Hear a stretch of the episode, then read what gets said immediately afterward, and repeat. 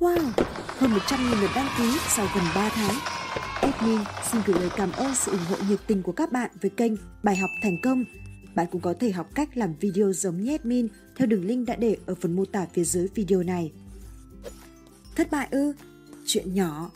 Bill Gates đã từng nói rằng thất bại không đáng sợ, đáng sợ là thất bại vô ích. Mặc dù vẫn biết rằng thất bại là mẹ thành công, nhưng nếu bạn cứ thất bại hết lần này đến lần khác mà chẳng học được thứ gì thì lại là một chuyện lớn. Liệu sau mỗi lần thất bại, bạn có vắt tay lên trán để suy nghĩ và rút ra bài học xương máu cho mình? Khi trải qua hết thất bại này đến thất bại khác, bạn có còn đủ dũng khí để đứng lên tiếp tục cuộc hành trình theo đuổi giấc mơ của mình hay không? Bạn biết đấy, một viên sô-cô-la ngọt ngào được làm nên từ những hạt ca cao đáng ngắt và chẳng có con đường thành công nào lại được trải đầy hoa hồng không gai. Trong cuốn sách nổi tiếng Người bán hàng vĩ đại nhất thế giới có một bí mật quan trọng đã được tiết lộ rằng trong số hàng ngàn người thông thái, may chăng có hai người định nghĩa về thành công theo cách giống nhau, nhưng thất bại luôn được nói đến theo cùng một cách.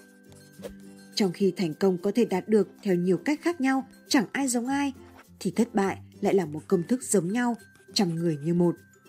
Tin tôi đi, video này sẽ giúp bạn nhận diện 7 lý do khiến bạn mãi là kẻ thất bại.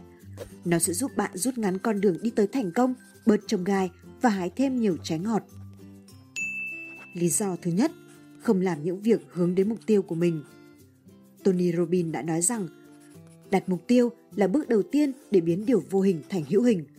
Mục tiêu càng quan trọng, càng nằm ở vị trí cao hơn trên thang giá trị, càng đòi hỏi tính kỷ luật và sự rèn luyện của bản thân nhiều hơn. Những người không thành công thường nhầm lẫn giữa sự bận rộn với năng suất làm việc.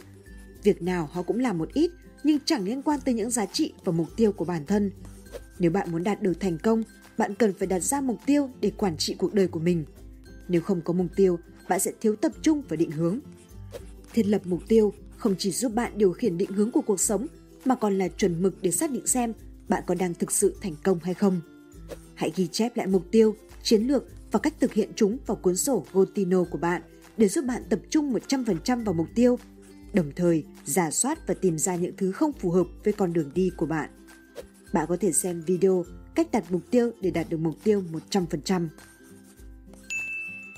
Lý do thứ hai, lãng phí thời gian. Đây là lý do hầu hết mọi người không đạt được mục tiêu của cuộc đời. Bạn đừng để những sai lầm này giết chết hoài bão tương lai của chính bạn. Tỷ phú Richard Branson đã từng nói rằng, bất kỳ doanh nhân thành công nào cũng biết thời gian có giá trị hơn tiền bạc.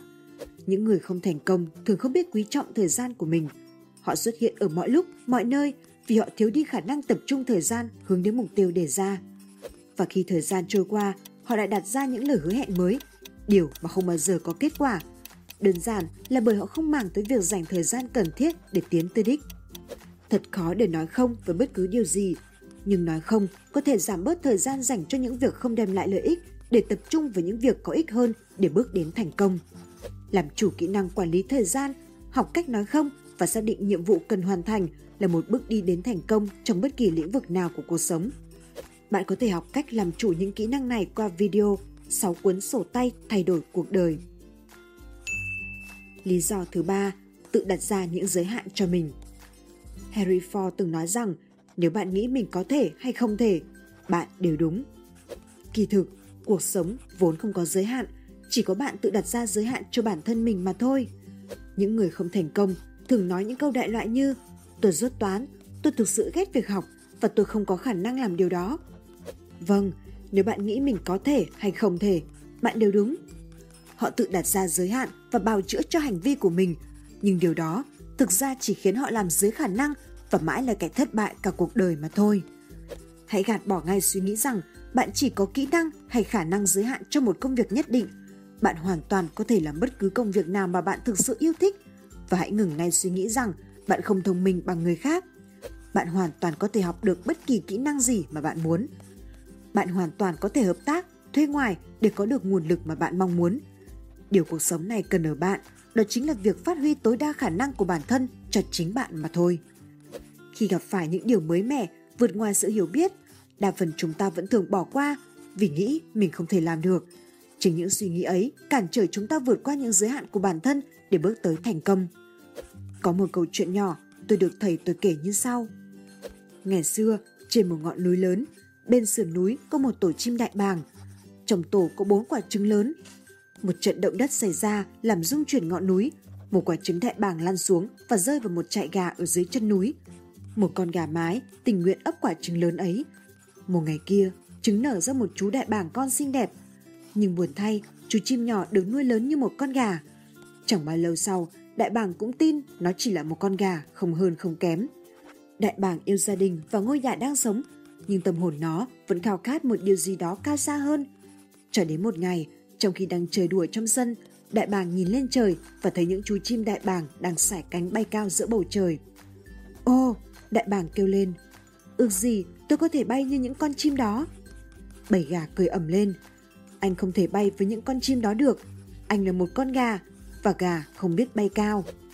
Đại bàng tiếp tục ngước nhìn gia đình thật sự của nó, mơ ước có thể bay cao cùng họ. Mỗi lần đại bàng nói ra mơ ước của mình, bầy gà lại bảo nó điều đó không thể xảy ra. Cuối cùng, đại bàng cũng tin điều đó là thật. Rồi đại bàng không mơ ước nữa và tiếp tục sống như một con gà. Cuối cùng, sau một thời gian dài sống làm gà, đại bàng chết.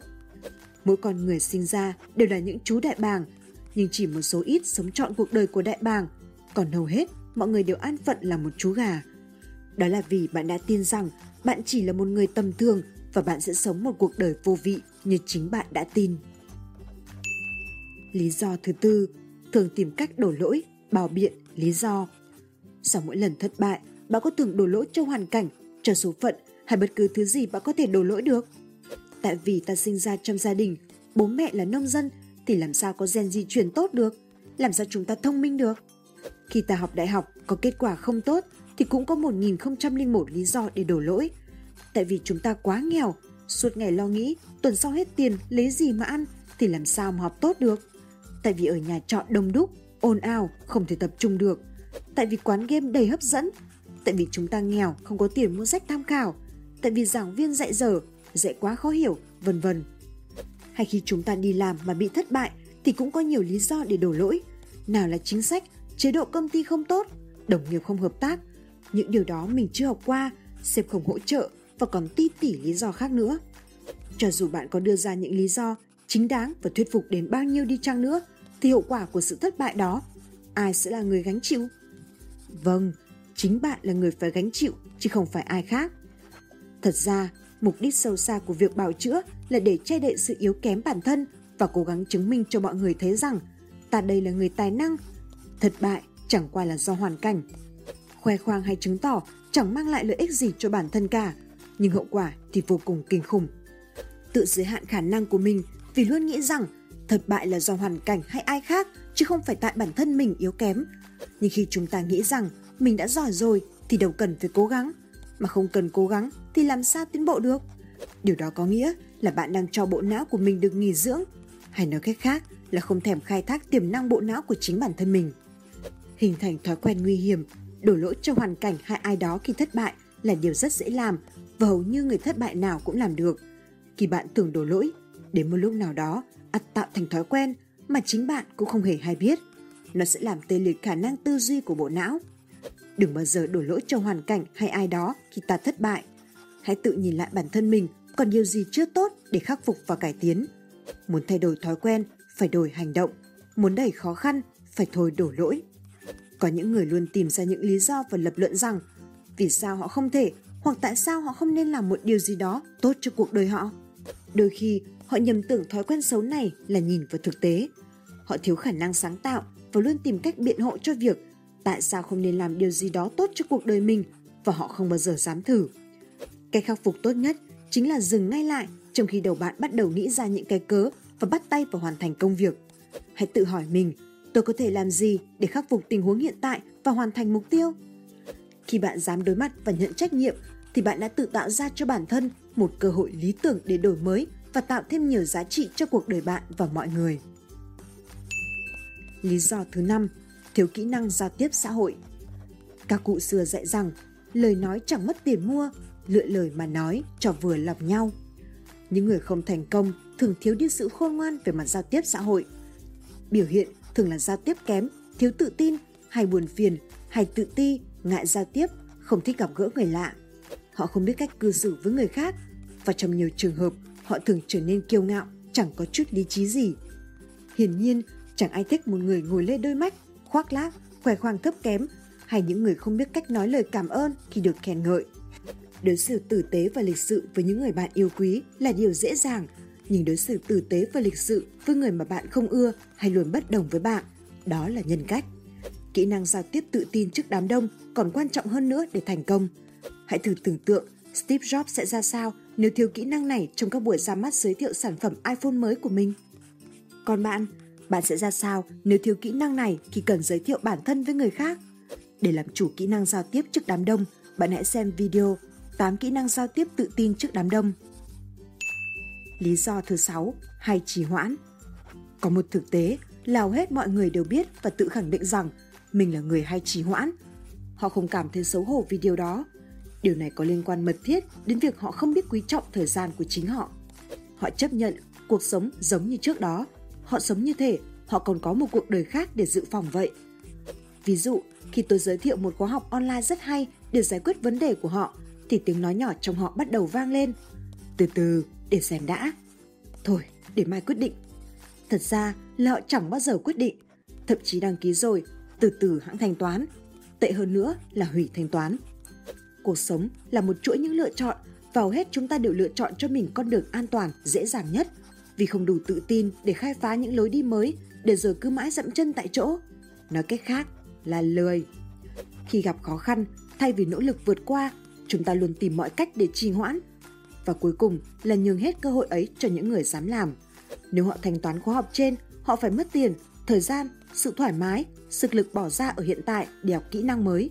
Nhưng nếu họ không dám ra quyết định, thì số tiền, thời gian, sự thoải mái của họ sẽ bị mất đi trong tương lai, còn lớn hơn rất nhiều lần như thế. Thậm chí, họ còn phải trả giá bằng cả tương lai tuyệt vời đang đợi họ ở phía trước. Vì vậy, trong suốt cuộc đời, họ chỉ có thể làm được một vài việc tầm thường. Còn những người dám vượt qua thử thách, họ có được những thành công xứng đáng với những gì họ đã bỏ ra. Nếu như bạn vẫn còn đang mắc kẹt trong cuộc sống tầm thường của một con gà trong câu chuyện hồi nãy, thì ngay lúc này hãy thay đổi suy nghĩ, vượt qua giới hạn của chính bản thân để trao cho mình cơ hội được thay đổi. Trước hết, hãy tạo cho chính mình niềm tin. Tin tưởng bạn hoàn toàn có đủ khả năng và quyết tâm làm được. Cuộc sống này muôn vàn những thử thách và chỉ có niềm tin mới giúp bạn vượt qua những khó khăn ấy để thành công. Hãy sáng suốt để nhận ra rằng mỗi ngày là một món quà mà bạn mắc nợ với chính bản thân mình để làm hết sức có thể trong 24 giờ. Bởi vì ngày hôm nay chẳng ai hứa chắc được điều gì sẽ xảy ra vào ngày mai. Lý do thứ bảy, không dám đối mặt với khó khăn. Tôi còn nhớ câu chuyện về một chú bé chăn cừu. Cậu không phải là một chiến binh và cậu rất bé nhỏ. Cậu nhìn tên khổng lồ và nói, ta sẽ đánh ngã và cắt đầu ngươi. Và đó chính xác là điều mà cậu đã làm. Vấn đề tôi muốn nói đến ở đây là độ lớn của khó khăn, tỷ lệ thuận với sự yếu kém của chúng ta. Những người không thành công, chưa hiểu được điều này, và họ từ bỏ tất cả quá sớm ngay từ khi mọi thứ trở nên không dễ chịu và bắt đầu khó khăn. Họ muốn bước đến thành công trên một con đường trải đầy hoa hồng không có gai. Họ muốn có con mà không phải đau đẻ và một hũ vàng nằm dưới chân cầu vồng mà không phải vượt qua bão tố. Vượt qua thử thách không chỉ đưa ta gần tới đích hơn mà còn biến ta thành người bản lĩnh mà bản thân chưa từng tưởng tượng.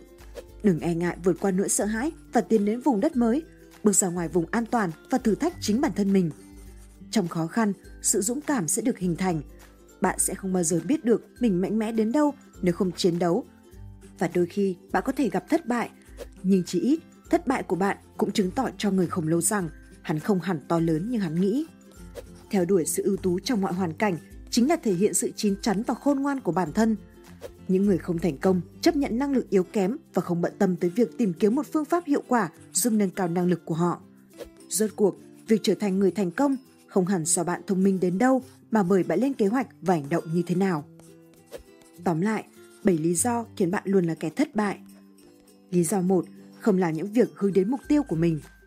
Lý do 2, lãng phí thời gian. Lý do 3, tự đặt ra những giới hạn cho chính mình. Lý do 4, thường tìm cách đổ lỗi, bào biện, lý do. Lý do 5, thiếu kỹ năng giao tiếp xã hội. Lý do 6, hay trì hoãn.